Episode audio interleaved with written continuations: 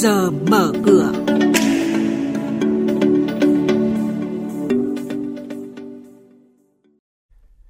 Thưa quý vị và các bạn, các ngân hàng thương mại sẽ được tăng vốn, sàn giao dịch bất động sản chịu ảnh hưởng nặng vì dịch bệnh.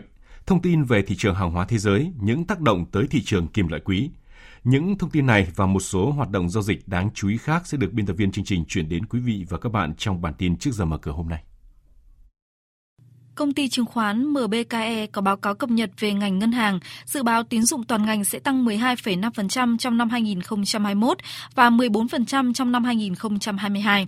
Các ngân hàng với hệ số an toàn vốn tốt và nền tảng khách hàng mạnh như là Techcombank, MB, VPBank có thể sẽ được phân bổ hạn mức tín dụng cao hơn. Ngân hàng nhà nước cần phải thúc đẩy tăng trưởng tín dụng từ quý 4 năm nay. Từ cuối tháng 4 do ảnh hưởng của đại dịch COVID-19, các sàn giao dịch bất động sản chưa kịp phục hồi hoàn toàn từ những lần bùng phát dịch trước, do đó chịu tác động ảnh hưởng nặng nề hơn. Hầu hết các sàn giao dịch đều hoạt động theo phương thức kinh doanh như bán hàng trực tuyến, áp dụng công nghệ 4.0 vào việc quản lý thông tin, quản lý giao dịch, thanh toán, quảng cáo. Còn lại khoảng 80% các sàn giao dịch bất động sản chỉ làm trung gian môi giới thì hầu như phải tạm dừng hoạt động.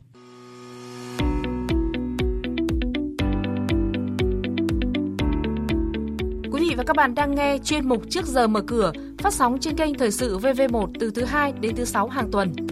Thông tin kinh tế vĩ mô, diễn biến thị trường chứng khoán, hoạt động doanh nghiệp chứng khoán. Trao đổi nhận định của các chuyên gia với góc nhìn chuyên sâu, cơ hội đầu tư trên thị trường chứng khoán được cập nhật nhanh trong Trước giờ mở cửa. Hoạt động một số doanh nghiệp niêm yết, Thủy điện Đa Nhiêm, Hàm Thuận, Đa Mi, mã chứng khoán là DNH đạt 553 tỷ đồng doanh thu trong quý 2, tăng 49% so với cùng kỳ. Lợi nhuận sau thuế đạt 324 tỷ đồng, Ngày 18 tháng 8 tới đây, tập đoàn Vingroup mã chứng khoán là VIC sẽ chốt danh sách cổ đông phát hành hơn 422,8 triệu cổ phiếu trả cổ tức cho cổ đông, tỷ lệ phát hành sấp xỉ 12,5%, giá trị phát hành theo mệnh giá là 4.228 tỷ đồng. Kết quả kinh doanh 6 tháng của Ngân hàng Bưu điện Liên Việt, mã chứng khoán là LPB, tăng trưởng tín dụng đạt gần 14.300 tỷ đồng, trong đó tín dụng bán lẻ tiếp tục tăng tốt. Chất lượng tín dụng được cải thiện rõ rệt, tỷ lệ nợ xấu giảm đáng kể, xuống mức thấp hơn cuối năm 2020. Cùng với đó, huy động vốn thị trường 1 vượt 221.500 tỷ đồng. Các chỉ tiêu kinh doanh khác của ngân hàng cũng đạt kết quả khả quan. Chuyển sang tin diễn biến giao dịch trên thị trường chứng khoán. Kết thúc phiên giao dịch cuối tuần trước, VN Index đóng cửa giảm hơn 4 điểm và kết thúc chuỗi tăng 9 phiên liên tiếp đứng ở mức 1.341,45 điểm. HN Index cũng giảm nhẹ ở mức 325,46 điểm.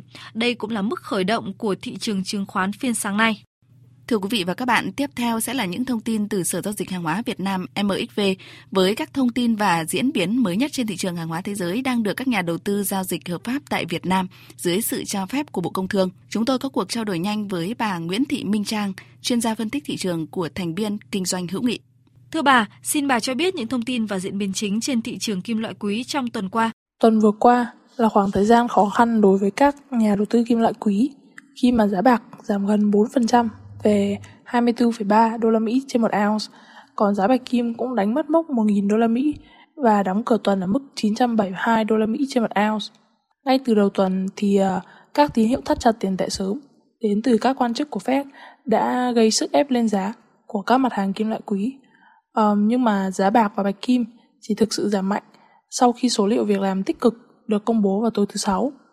Việc Mỹ có thêm gần 950.000 việc làm trong tháng 7 và tỷ lệ thất nghiệp uh, giảm xuống còn 5,4% đã khiến cho đồng đô la Mỹ tăng mạnh và gây sức ép lên giá của bạc và bạch kim.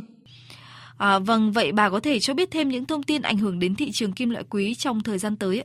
Trong tuần tới thì uh, thị trường kim loại quý được dự đoán sẽ đi ngang bởi uh, các nhà đầu tư cần hấp thụ hết tác động từ đợt biến động mạnh vừa qua.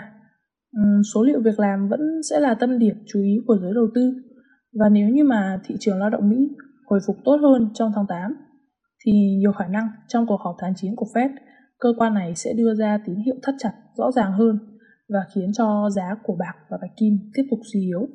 Vâng, xin cảm ơn bà. Quý vị và các bạn vừa nghe những thông tin trong chuyên mục Trước giờ mở cửa.